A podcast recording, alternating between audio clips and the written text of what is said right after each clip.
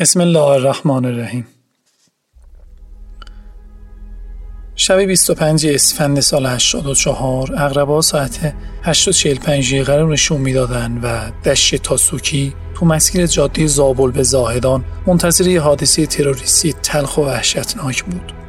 تروریست های گروهک جند و شیطان به سرکردگی عبدالمالک ریگی و برادرش عبدالحمید با استتار تو رملها و تپ ماهورا و درختچه های گز از نقطه صفر مرزی رد میشن و خودشونو تا 12 کیلومتری مرز ایران و افغانستان تو محور زابل به زاهدان تو فاصله 14 کیلومتری پاسگاه تاسوکی میرسونن.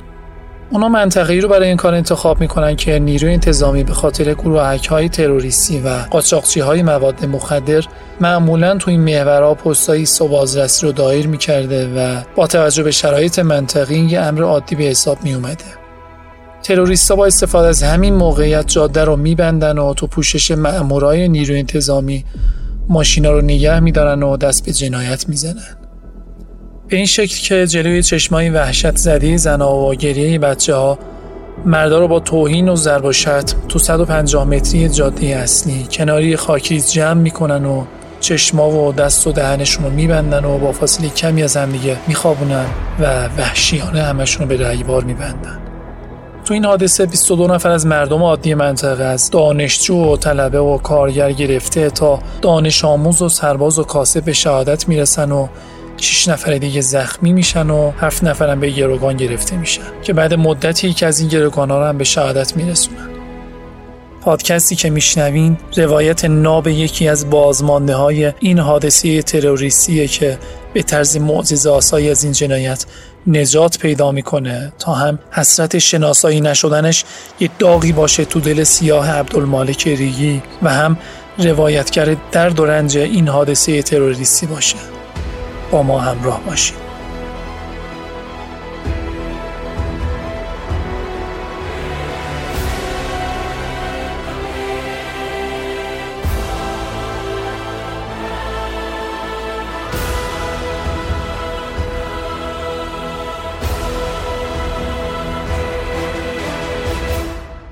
حسن علی نوری فرماندار زاهدان کسیه که تو عملیات خیبر تو جزایر مجنون شیمیایی میشه و تو ولفجر 8 و کربلای 5 هم با قطع انگشتای دستش جانباز میشه و حالا 20 سال بعد دوباره داغ گلوله های سربی این بار تو مرزهای جنوب شرقی کشورمون به سراغش میاد. ایشون میگه که مراسم یادوار شهدایی تو زابل برگزار می‌شد که اتفاقا از شهدایی بودن که تو همین جاده به دست اشرار به شهادت رسیده بودن. عموما هم تو این یادواره ها از مسئولین و همرزمان شهدا و عده‌ای از مردم شرکت می‌کنن. ما هم یه جمعی بودیم که از زایدان حرکت کردیم تا تو این یادواره باشیم.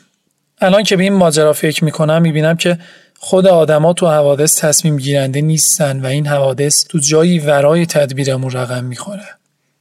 ما می‌خواستیم که هم تو مراسم یادواره شهدای زابل حضور داشته باشیم و همین که بتونیم خودمون رو تا قبل غروب به یه مراسم دیگه که تو گلزار شهدای زاهدان برگزار می‌شد برسونیم.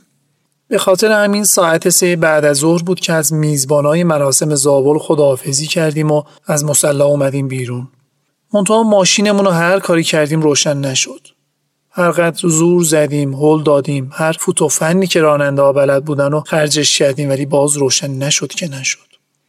گفتن که این سمنای پلاک قرمز یه کدی دارن که حتما باید اون کد رو وارد کنین تا روشن شه. اون روز چون راننده همراهمون نیامده بود پیدا کردنش و گرفتن کد ماشین خیلی طول کشید. انقدر معطل شدیم که وقت نماز مغرب شد. نمازمون رو خوندیم و به لحاظ رعایت مسائل امنیتی تصمیم بر این شد که اون شب و تو زابل بمونیم.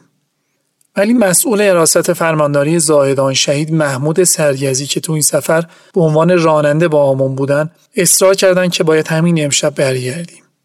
دلیلش هم این بود که کلید موتورخونه ساختمونشون پیششون بود و فصلا فصل زمستون و احتمال داشت که مشکلی پیش بیاد. این شد که تصمیم گرفتیم سراغ ماشین بریم و این دفعه روشن نشد با ماشینی که از دوستامون برگردیم. قبل اینکه راننده کد و بهمون بگه دیدم که ماشین روشن شد. قبل روشن شدن دیدم که شهید سرگزی قرآن کوچیکی رو از رو آفتابگیر ماشین برداشت شد چند تا آیه ازش خوند. فکر کردم که شاید راننده کد ماشین رو تو گوشه از قرآن نوشته باشه. از شهید سرگزی موضوع پرسیدم که محمود مشکل چی بود؟ راننده کدو رو قرآن نوشته بود؟ ایشون گفت که نه مشکل این بود که باید چند تا آیه قرآن میخوندیم تا ماشین روشن شه. خلاصه خندیدیم و راه افتادیم. این تأخیر ناخواسته باعث شد که اون شب تو تله گروهک تروریستی جندا شیطان گرفته هاشیم.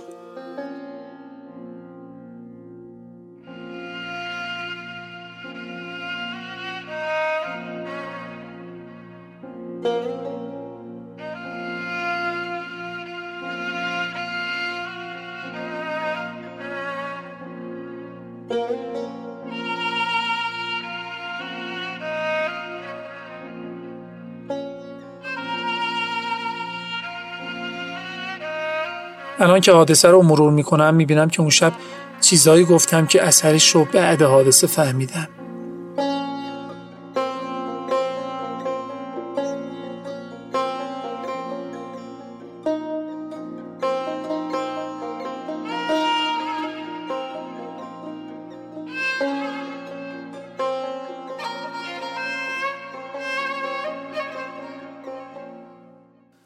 وقتی وارد جاده زابل زاهدان شدیم به شهید سرگزی گفتم که محمود اگه پست ایستو بازرسی رسیدیم برو تو صف. محمود خندید و گفت آج آقا برای چی دیگه بریم تو صف؟ این همه معطل شدیم دیرمونه. بهش گفتم برو تو صف ببینم تو این روزهای آخر سال که مسافرت ها زیاده و این همه به نیروی انتظامی در مورد نحوه برخورد صحیحشون با مردم تأکید می‌کنیم چطور رفتار می‌کنن؟ لذا وقتی به پست ایستو بازرسی رسیدیم مثل بقیه مردم تو صف وایسادیم محوطه تقریبا روشن بود و دیدم که چند تا از ماشینا رفتن تو شونه خاکی و چند تا خانم محجبی چادری هم تو گوشه وایستاده بودن و این نیرویی که فکر می‌کردیم نیروی انتظامیه از تو ماشینا فقط مردا رو پیاده می‌کرد. به نوعی تو فرهنگ این منطقه رایجه که الحمدلله خانوما رو تو این حکایت ها دخیل نمی‌کنن. از اون طرف هم مأمورای دولتی سعی می‌کنه تا حد ممکن به حریم خانوما در رابطه با پیگیری پرونده ها ورود نکنن. یعنی یه بحث تقریبا دو طرف است. نشون به اون نشون که عبدالمالک قبلا توی یه مورد تو تیررس مامورای اطلاعات ایران تو خاک پاکستان قرار می‌گیره. ولی به خاطر اینکه همراه خانوادش بود هیچ اقدامی علیهش انجام نمی‌گیره. و این اتفاق و خانم نرگس آبیار خیلی قشنگ توی یکی از سکانس های فیلم شبی که ماه کامل شد و به تصویر می‌کشه. حال شکل و شمایل و نوع کارشون با شیوه ایست و بازرسی همون همخونی نداشت و بیشتر که دقت کردم دیدم اینا پوتین هم به پاشون نیست. اسلحه ها و چند تا شاخص دیگه باعث شد که متوجه بشم که این ایست و بازرسی تو قواره های ایست و بازرسی رایجمون نیست.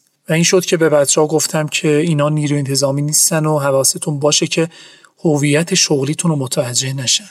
ما هنوز داشتیم تو این حال و هوا سبک سنگین می‌کردیم که رسیدم به ماشینمون. یه نفری اومد که خیلی روون داشت فارسی حرف می‌زد. با همون روش مامورای نیرو انتظامی سلام داد و خسته نباشید گفت و بعدش کارت شناسایی ازمون خواست. شهید سرگزی گواهی نامش رو داد و بعدش دستور داد بریم پایین و در صندوق عقب باز کنیم. نکته اینجاست که وقتی از فرمانداری زاهدان داشتیم به سمت زابل حرکت می کردیم معمولا تو صندوق عقب ماشینمون کلاشینکوف و اسلحه می‌شد. تو این مأموریت لحظه آخر که داشتیم تو صندوق آب میذاشیم چشم خورد به اسلحه ها و به محمود گفتم محمود جاده زابل که امنه اینا رو از تو ماشین بردار. و این کمکمون کرد که اون شب هویتمون لو نره. من تصمیم گرفتم که تو این فاصله با موبایلم به یه جایی خبر بدم که فرصت نداد و ماشینمون رو دور زد و اومد درای دو طرف ماشین رو باز کرد و ما دو نفرم پیاده کرد و گفت که برین اونور جاده. جاده رو که رد کردیم دو نفر بهمون رسیدن و از همون پرسیدن که اسلحه دارین. من زیرنگی کردم و قبل اینکه بخوان ما رو تفتیش بدنی کنن گوشیمو در آوردم و گفتم نه فقط گوشی داریم. اون گوشیمو گرفت و به دوستامم گفت که گوشیاتونو بدین. تو این حین اتوبوسی که تو صف بود ظاهرا حوصلش سر رفت و از صف اومد بیرون تا بیاد جلوتر که برای اینا خیلی سنگین اومد. برای همین همهشون برای لحظاتی به سمت اتوبوس رفتن و تمرکزشون از رو ما سه نفر برداشته شد و برای ما دو سه دقیقه فرصت داد که خودمون رو جمع جور کنیم. من تو این فاصله یه سری مداری که همرام بود و در آوردم و لای بوتو انداختم. بعد خودمون رو کنار کشیدیم. کنار اون خانوما یه پیرمردی بود که به حساش تکیه داده بود و قور می‌زد و می‌گفت که بچه همونو که بردین ما هم ببرید متوجه شدم که احتمالا تعدادی رو به یه جایی بردن. فاصله ای نشد و اونا از تو اتوبوس متوجه ما نفر شدن و با دست اشاره کردن که مانم ببرن. یه پسر جوونی که سر و صورتش پر خاک بود و نشون می‌داد که یه مسیر خاکی رو طی کرده و اومده گلنگدن و کشید و نوک اسلحه‌اش رو شکمم گذاشت و گفت برید جلو.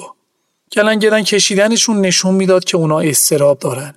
چون آدمی که به اوضاع مسلطه که نیازی نداره همون لحظه اول اسلحه‌اش رو مسلح کنه و بعد لوله تفنگ رو به بدنم بچسبونه. من دستامو بالا گرفتم و راه افتادیم. تقریبا 100 تا 200 متر از جاده فاصله گرفته بودیم که گفت بخوابین رو زمین. ما رو به شکم خوابوندنمون و همون لحظه اول عینکم رو برداشتن و پرتش کردن اونور. من با عینکم خوب نمی‌بینم دیگه چه برسه به اینکه اونم بردارن. به حال دستامون از پشت با چسب بستن و رو چشامون چسب زدن.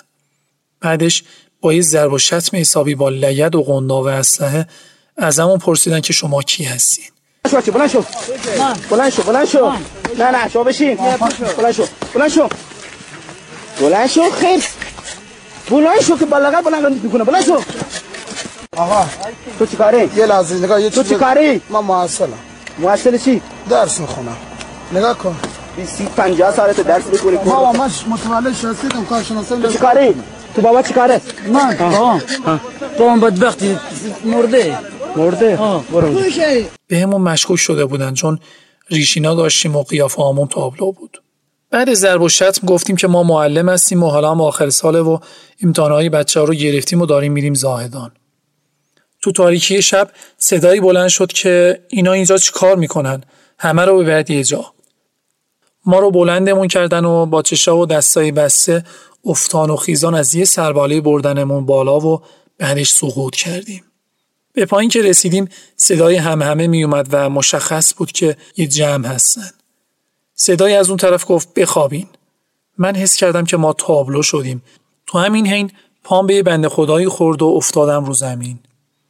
وقتی افتادم متوجه شدم که بین دو نفر دیگم. یکی از اونها ازم پرسید تو کی هستی؟ من باز اعتماد نکردم. پیش خودم گفتم شاید این حربی خودشونه تا بتونن هویتمون رو کشف کنن. گفتم من معلمم تو کی هستی؟ گفت من معمارم یا مهندس دقیق یادم نیست. تو این فاصله بعضیا صحبت می‌کردن. یکی از گروگانا گفت من دیابتی هستم بهم آب بدین. اینا رو که شنیدم با خودم گفتم اینا حتما راهزنن و دارن دل دزدی می‌کنن. فاصله این نگذشت که یه صدایی بلند شد که اون سه نفر کجان؟ این دفعه یه گرای دیگه هم داد که اون سه تا کت و شلوار ریشو به خودم گفتم دارن دنبال ما میگردن.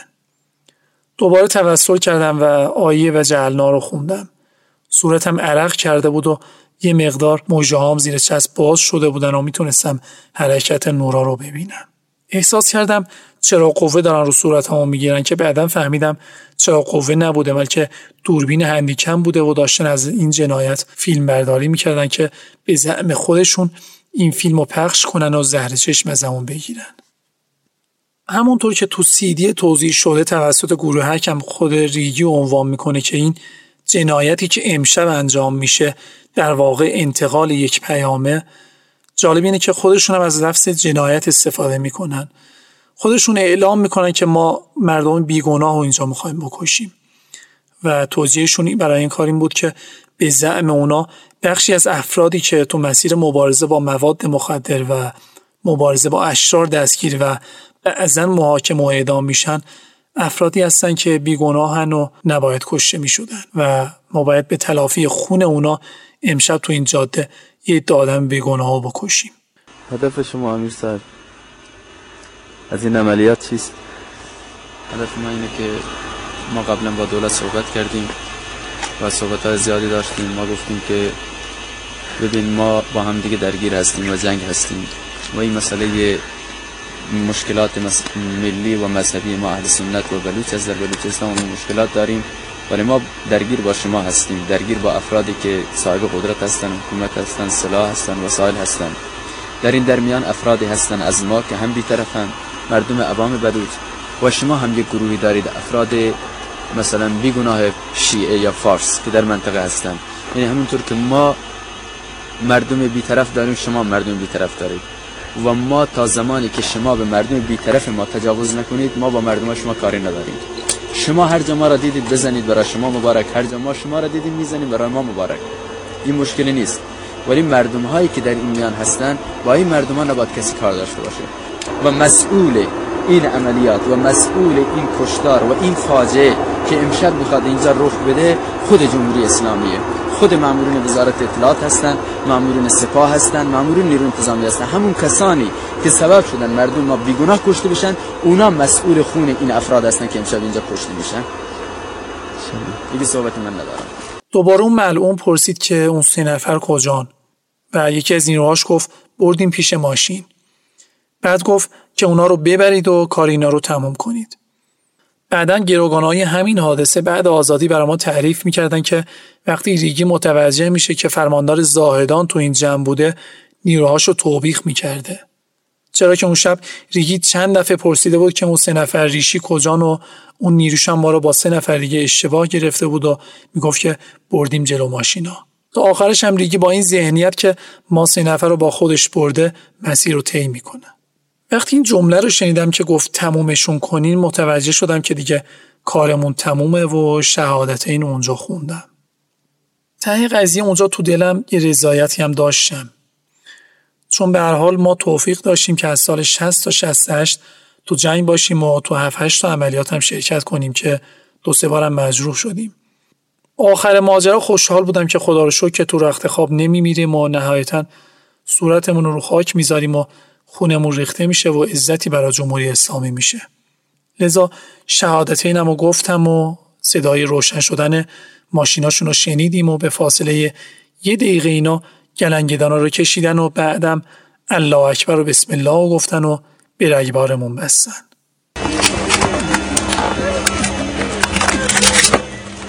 الله اکبر. الله اکبر الله اکبر.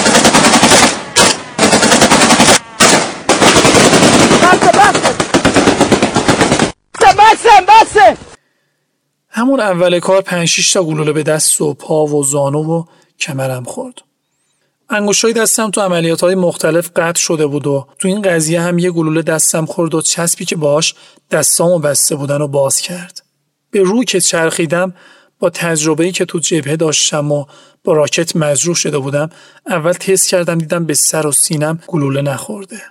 تو این حین صدای یکی از اونا رو شنیدم که به دوستش گفت کجا میری؟ متوجه شدم که عجله دارن که فرار کنن. اون ملعون گفت میرم تیر خلاص بزنم. اسم تیر خلاص که اومد به ذهنم رسید که اون میاد و تیر رو به سرامو می‌زنه.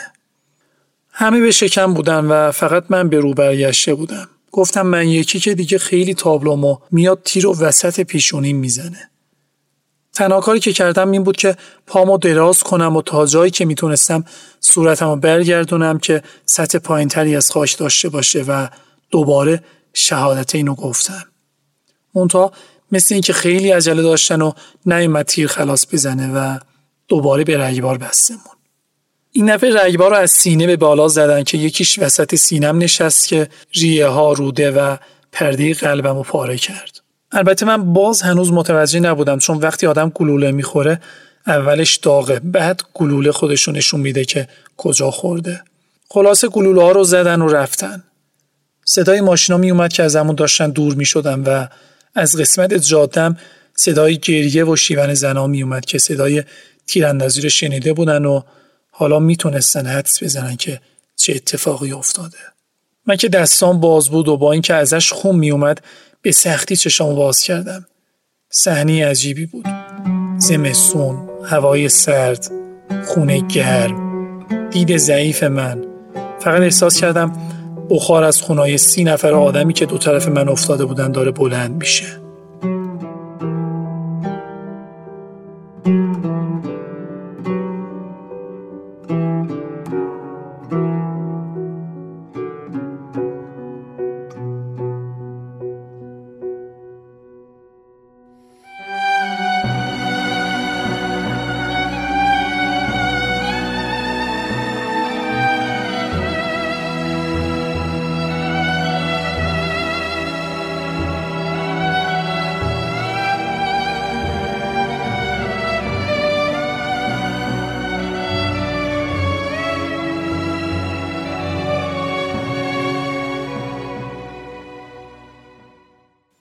حدودا یه دقیقه گذشته بود که من صدامو بلند کردم پرسیدم کی زنده است؟ آقای نشاطی معاونم گفت حاجی من زندم پرسیدم تیرم خوردی؟